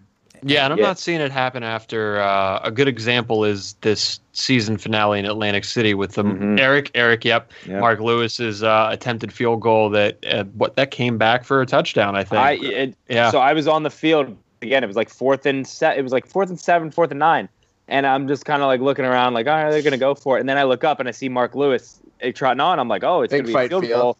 I said I better I better uh, get off, and naturally Joe Powell runs it right where I was standing. yeah, I hopped I hopped over and told the security guard I said something may happen. So, so yeah. there you go. I mean, the, the philosophy in the AFL right now, the reason there is such a big reduction in field goals is because coaches have decided that statistically it makes more sense to go for it because ultimately you will earn more points by doing that. So, so if that's the philosophy, it doesn't make sense to to change that now. Mm. Where if your entire philosophy has been we need to go for it on fourth because that gives us a higher chance of scoring more points, that's exactly what you should do now. Mm-hmm. Um, a touchdown is way more valuable in this, this format. Um, so yeah, I mean, much love to the kickers, but I don't know. Mm-hmm. Yeah, yeah, I, I, don't, I don't think like like Dan said, I don't think we're gonna see many. If I, I'm trying to remember, I think I saw two all year, and they were both Mark Lewis.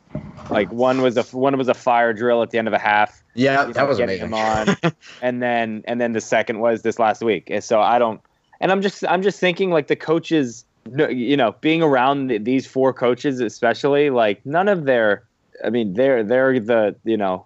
I want to go for the throat. They're not. Yeah, gonna, yeah, They're yeah. not gonna, you know. They're more aggressive style. yeah, aggressive is the word I was thinking of exactly. So, and again, it's. Yeah. I mean, it's the playoffs. It, can only imagine if if you know Benji loses by because because he didn't kick a field or you know because he kicked a field goal and missed or something like that. Right. Like it's it's it doesn't seem like it's something that's going to happen. Well, he well, coach Coach Benji knows about that this year. when it comes to something that he should have gone for and he didn't, and he ended up losing the game. So, um, so the the matches themselves, um, uh, two game aggregates. I'm curious to know your thoughts on who do you think will advance to the Arena Bowl. Uh, John and Ben and I have not talked about this yet, so this will be the first time that we have heard each other's each other's choices. Um, but if if you were to give a uh, uh, to give a your your your choice of who's going to advance, um, Dan, who do you think will advance to Arena Bowl 32? Oh, it's it's going to be a fire fire Arena Bowl because the Washington Valor and the Baltimore Brigade are going to play each other in that Arena Bowl again and it is going to be so fun. so I like That's an I, interesting prediction. Like, I, I don't think that like I think both series could be one to one in terms of wins and losses.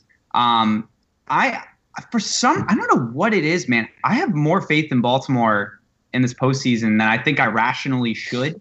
Um, that defense is good, man. Like it's good. I know that's it's a weird thing to say in the AFL, but like they have they have been really good this year. They gave up ten points a few weeks ago. I mean, like they they genuinely can can slow down a team, and I don't know. I'm th- and then Washington Philly. I think it's it's really a coin toss. I, I genuinely, I, am I'm, I'm picking the Valor uh, just because I I think Arvell is that special. Although I gotta say, man, I I don't know about the five of us, but I think people are like forgetting how good Dan Raudabaugh is. Like, yeah. Yeah, the he, Duke sort of had a sleeper season. Like, he is slinging it. Um, but yeah, that's that's my prediction. I'm going. I'm going Washington, Baltimore. Okay. Wow. Okay. Interesting. Eric. That was a great block kicked. Yeah. You're getting occasional mic distortions that are like perfectly timed. um, I I hate to be that. I I think I'm gonna go Albany, Philly. I th- I think Albany is a train that can't be stopped. Um, again, you talked about their defense, Dan, and how and how good Baltimore's defense is. Their, their offense just doesn't do it for me again, and and that's I mean again it is arena football, so it comes down to you know the points and and Shane Boyd hasn't looked great like you guys are talking about. Um, and even with Morris, I mean I you know throwing him into the fire, even though Albany's defense isn't isn't great, I think they kind of can contain Shane Morris if needed for two games. Um, and I, and I think I think Collins is he not out? I think he may be out. He's currently on IR. Yeah. Is he? Oh, so okay. Um, Definitely, yeah. And and again, and then Joe Hill is a, like Dan talked about, heavy first quarter guy or first half guy, but he I don't know if he gets tired or he just the, the defense just figures him out. It's almost like he disappears. Yeah. Second half. Um. So the the offense just doesn't do it for me. Again, watching that team this weekend, it's all new guys with Rod Windsor he's not new, but he's new to the team. Yeah. Um, and you know, just some other guys who who just haven't been there. So I don't know if that that offense can turn it on just you know with the flip of a switch, especially with just how I don't want to say vanilla the offense has been, but it just kind of I don't know. It's just it's it's it's almost stagnant at times. Um, yeah. And then and then Philly and, and DC, like Dan talked about. I mean, Arvell is he's a one he's a machine. He's like a Cam Newton in college, where it's like Okay, pencil him in for probably six, maybe seven or eight touchdowns. And he's going to move the ball and he's going to, you know, assert his will, but he's going to make some mistakes. He'll he'll throw the ball away like Dan talked about that interception to just you know to Justin Lawrence. He's going to do some stuff like that where kind of just gets lazy with it. Um, and again, against a defense like like you know like Clint Dolezel has up there, and James Romain and Hollis and Terez Jones, uh, you can't you, you know I mean if you do one of those, Romain's you're looking at the back of his jersey and he's dancing on the on the on the logo. So, um, and again, uh, going back to their offense, I just don't know if they're they're good. Like I think Epps is good. Um, Dangerfield is is a monster too, but go, just going up against that that Philly that ball hawking secondary, I don't know. Um, I and again, Dan talked about it again. The Dan Raudabaugh, watching them this year, he's slowly gotten better you know, as as the the the season has gone along and the team has gotten better too. Obviously, your quarterback starts to go, your team starts to go. Um, I think guys like BJ Bunn are going to play a big role. Um, that guy is just an animal with the ball in his hands. You know, Lonnie Outlaw hasn't really been used that much this year. Again, that's another six foot eight animal that you can just toss the ball up to. Um, so that that's that's why I think I give Philly the edge there. So that's why I'm going Albany and uh, and Philly. I don't really have to give my reasons for Albany's yeah. offense because yeah, we, we beat that dead horse. Eric, Eric's like, yeah. I agree with Dan. I agree with Dan, and then we, yeah, we just picked. uh, ben. Yeah, I, am gonna go Albany, Philly. I think the the sometimes what motivates me um, is you know thinking ahead to what would be the more interesting arena bowl matchup, which isn't really the way to analyze anything, but you know the, the um, I, I, completely agree about Philly's defense being the defense. I mean, besides Baltimore, that is geared to potentially prevent Veli from taking off. And Clint Dolezel, you know, he's been here before. Um, he's not new to the situation. And I think he and and last season, I don't think we can necessarily take what happened in the playoffs as like a really good example of of how this might work. Um, you know, Washington making the Arena Bowl, it, the whole season just felt like a little bit off. Um, but the Washington Albany narrative would be really interesting because you know Washington's the the team that dethroned Albany last season, and their hashtag unfinished business is regarding that. But even so, I, I think you can't deny Philly's defense. I think I'm I'm going you know Albany for the brigade matchup, and then I'm going to go Philly uh, against Washington. Just the defense is there. Philly's been there before, and and they'll be there again. And I think that's still an interesting matchup.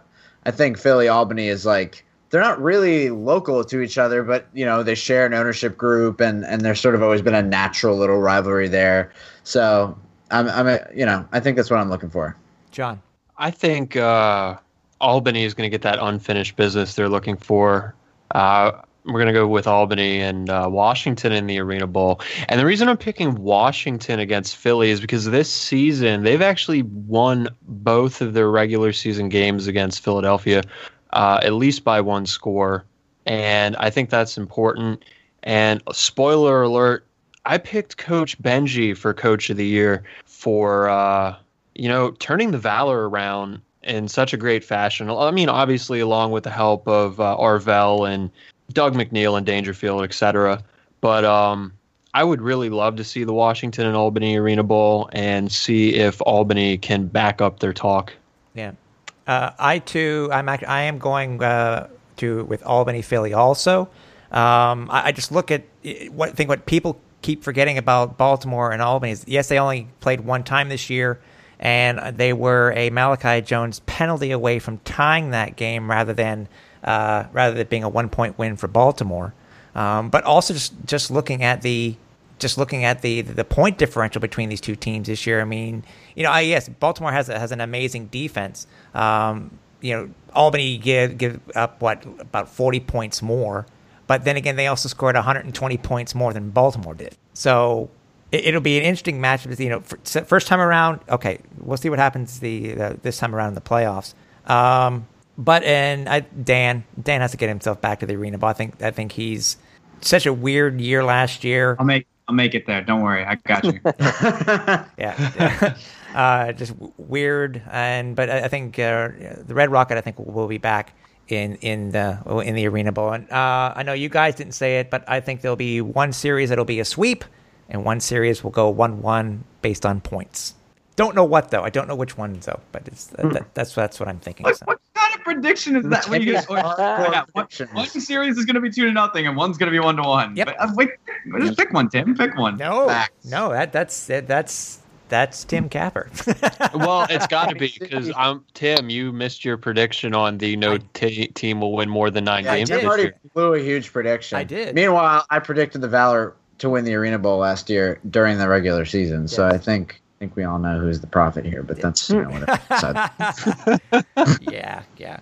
Um, guys, if if uh, if you uh, sorry if if uh, Dan and Eric, if, if, guys wanted to follow you on social media, if they wanted to follow you, they wanted to tweet at you or whatever it may be, how would they follow you guys on social media? Uh, mine is a super complex Twitter handle. It's at Dan P Nolan. Very very easy. Same thing for Instagram. Um, I'm going to spend less time promoting myself and more time promoting network stuff actually for the AFL network. Um, we were talking about this a little bit before we recorded, guys, but we're working on a pregame show that's going to be released every Wednesday night before the playoff action happens for weeks one, two, and three for the AFL playoffs. It's hosted by Meredith Gorman and Wes Hall. You may recognize them from the booth and the sideline for broadcast this season. It's super, super fun. We do all kinds of games. We also are previewing the matchups. Uh, lots of stat talk for those that like it. Um, and then we also have uh, we have a trivia segment this week that actually the Arena Fan Gang created, which was awesome. For the record, Ben just dabbed. I did just dab. That, um, so that good for radio. So uh, make sure you check it out. It's going to be available on the AFL Network and also AFL Network social channels, uh, Twitter, Instagram, Facebook, etc. Cool, cool. Eric, you. So on Twitter, I'm at E D I T T I 22. Um, you'll get a lot of obnoxious Orioles tweets if you've ever wanted 35 tweets a night about uh, a team that's 36 games under 500. you know where to go. Um, and then my my Instagram name is just my name, Eric Arditti, A R D I T T I. So you'll find lots of lots of fun pictures there. So that's join cool. the join, so follow him. The, join the ride. Follow the man. So follow. That's it'll right. Be, it'll be fun. Want to thank the guys for coming on the show. Uh, it was interesting to hear their side of the story when it comes to uh, to people who work for the AFL Network. Uh, hear about their experiences and and and what they think about what's going to be happening in the playoffs. Um, uh, we have to get these guys on on the pod again, don't we? Yeah, the boys like I felt like that was the ultimate like boys reunion.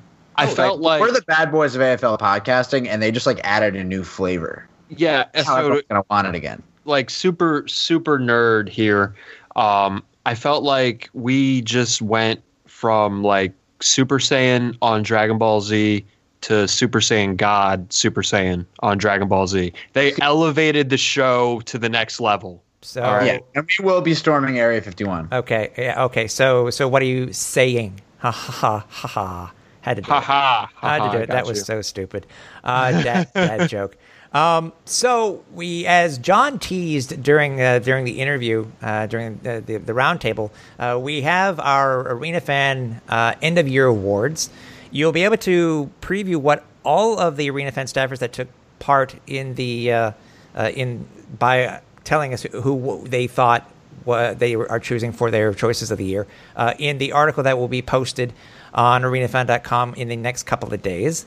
And obviously, we're just curious to see how ours match up to what's actually going to come out because you know the you know Eric and Dan alluded to they got to have the the choice of of choosing the uh, their post game awards uh, for this year. So I miss doing that.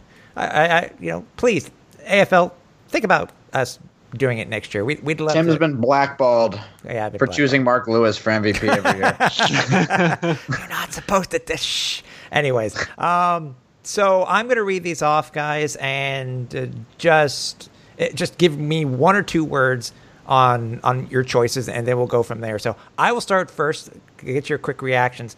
Uh, for me, I chose as my coach of the year. I chose Rob Keefe. Kicker of the year, I chose Adrian Trevino. Wide receiver of the year, I chose Malachi Jones. Offensive player of the year, this is my toughest thing. It was in between Arvell and Malachi, but Arvell, just, just looking at his stats, this is what put him over the over the edge for me. He he is my offensive player of the year. James Romain was my defensive player of the year, rookie. Fabian Guerra, and my MVP goes to Tommy Grady. Quick, any any surprises to what uh, to what you guys think? No. No. Nah. Okay. For Ben, yes. Okay, I have my MVP as Tommy Grady. My rookie of the year is Fabian Guerra. My defensive player of the year is James Romain. My offensive player of the year is Arvell Nelson. Wide receiver of the year, Malachi Jones. And for coach, I have Keefe. Uh, I think Arvell has to win one of these big awards. He even might win MVP. I mean, he has more touchdowns than Tommy Grady if you combine his rushing stats. so I think passing that's yards though. well, no, I know, but but overall, Arvell Nelson is uh, providing a dimension that is not The fourth dimension. Yeah, the fourth dimension. He's playing 4D chess. Uh, the other consideration that was a little bit difficult was rookie of the year because I was definitely an Antoine Grant guy, Yeah, yeah. but it's impossible to deny the w- what Guerra is bringing on kick returns, and it's just it's above and beyond. So I think he has to get it for a rookie. Yeah. Uh, it was. Uh, I think ours are identical, aren't they? Yeah, ours are identical. Our I think they're touching. Yeah. yeah. Uh, John, yours.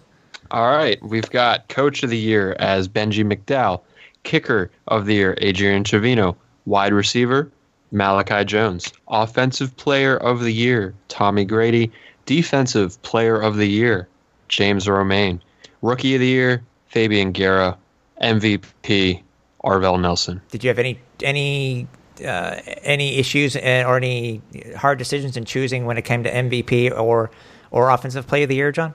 Well, I think, you know, I was looking at it from a perspective of who is like the best offensive player and who who who would make or break my team.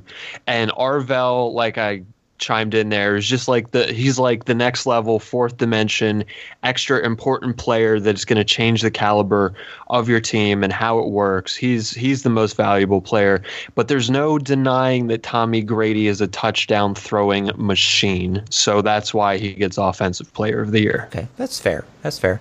Well, uh, do you guys think we're off our rockers? Do you think we have it right? Let us know. Uh, we are on social media. You can head over to our Twitter account, that's slash Arena Fan, or you can head over to our Facebook page, just search for Arena Fan.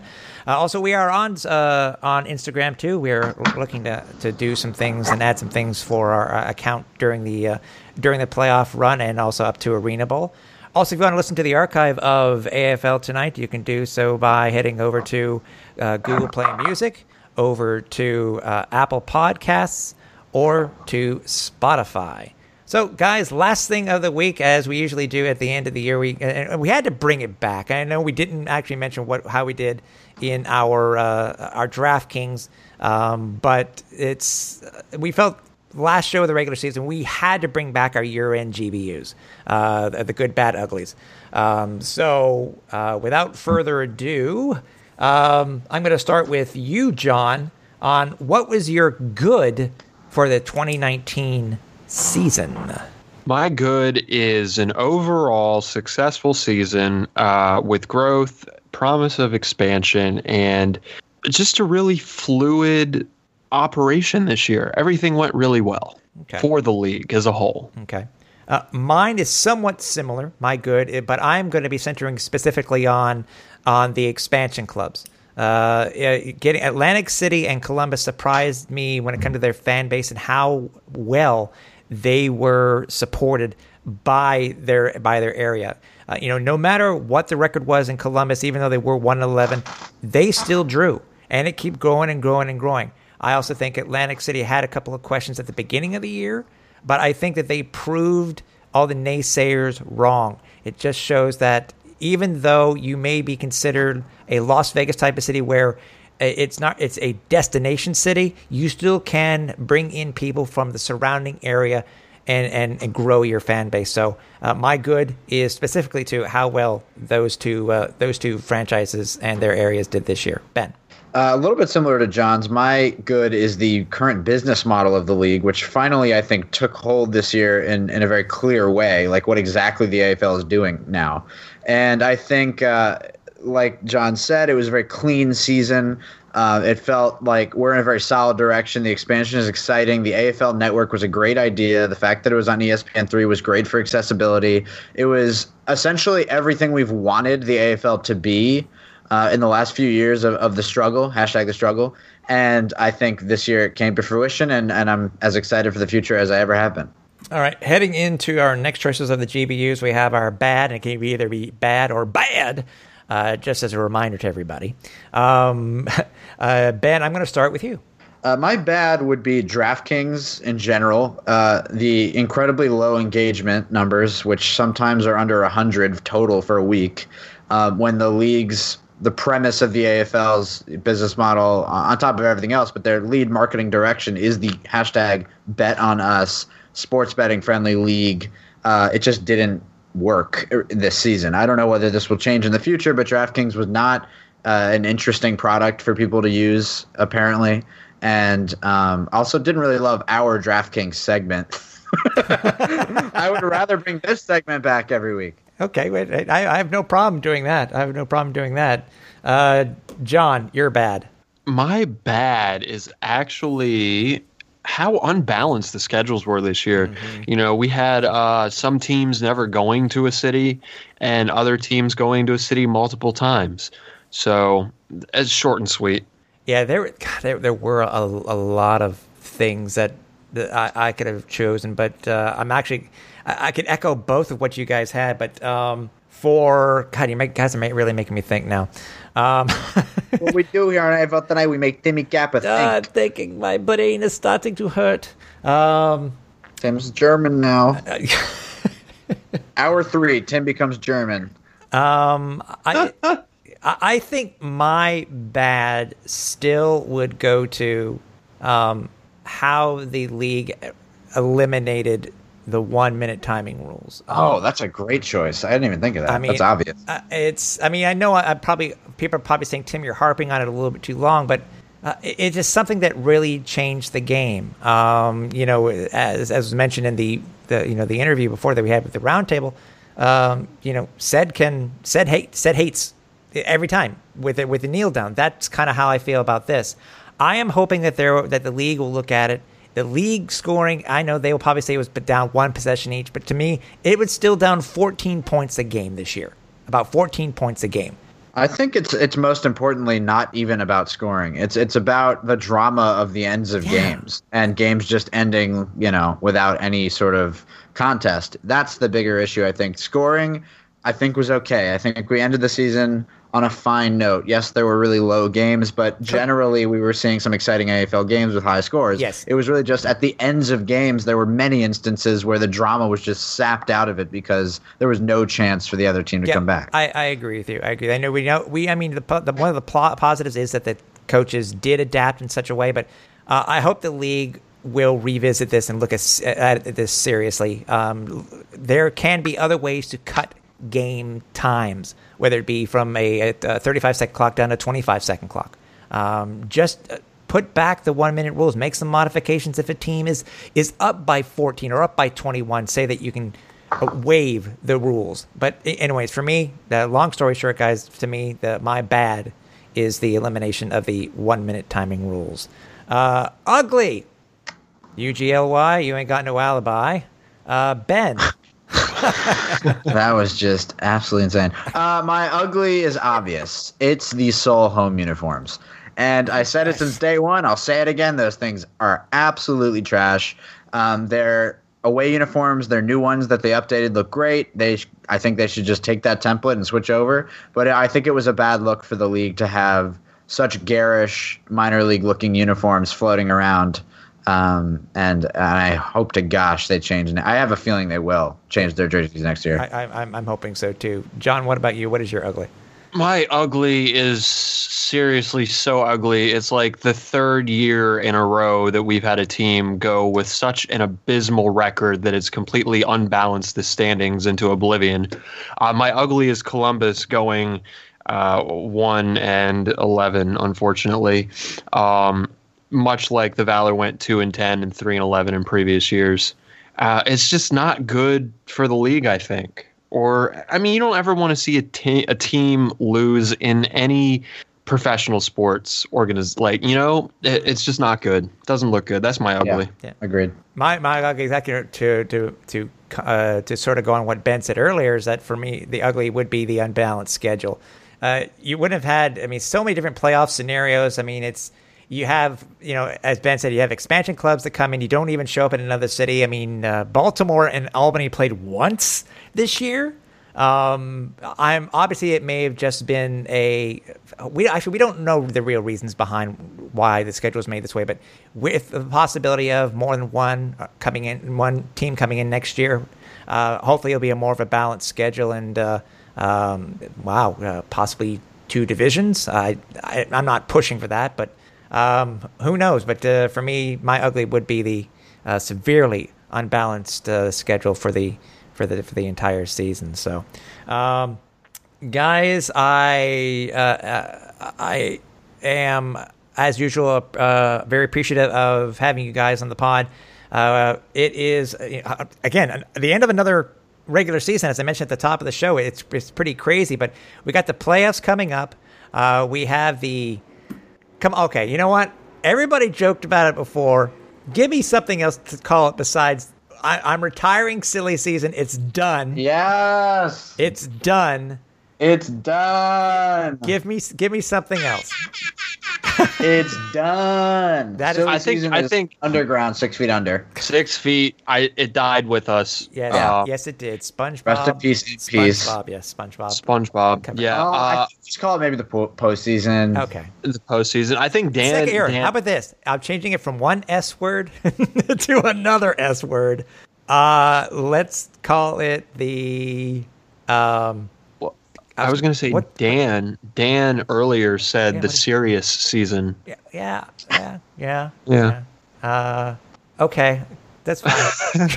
think, think, about it. Just I, I had something this. in my head before, but it, it, as John said something, like, "Damn, it's gone." Why does it call it? Shit, my bad. no, no worries. Um, you guys have plans for the uh, first uh, round of the playoffs, right? Hell yeah, I'll be up in Albany with my boys. Nice, nice. I'll be I'll be in Washington on Sunday. I will be there with you in spirit, guys. Um, I wish I could could be at the game in Albany, but um, I will uh, I will be watching uh, watching from my couch and and uh, uh, uh hoping that these two series are good. That's all that really matters. So, so the ghost of Timmy Capper is going to be joining me this week. Yes, Just Timmy watch- C will again astral project. I will uh, at both venues. all right, guys. Well, have a safe trip. I will speak to you uh, obviously during the week, and to you, the fans, enjoy the playoffs. The second season is upon us. There it is. The second season is upon us. So enjoy the playoffs. We will talk to you guys next week. So, for everybody here at AFL tonight, for Ben Fraternale, for John Stark, I'm Tim Capper. Watch the rebound off the net.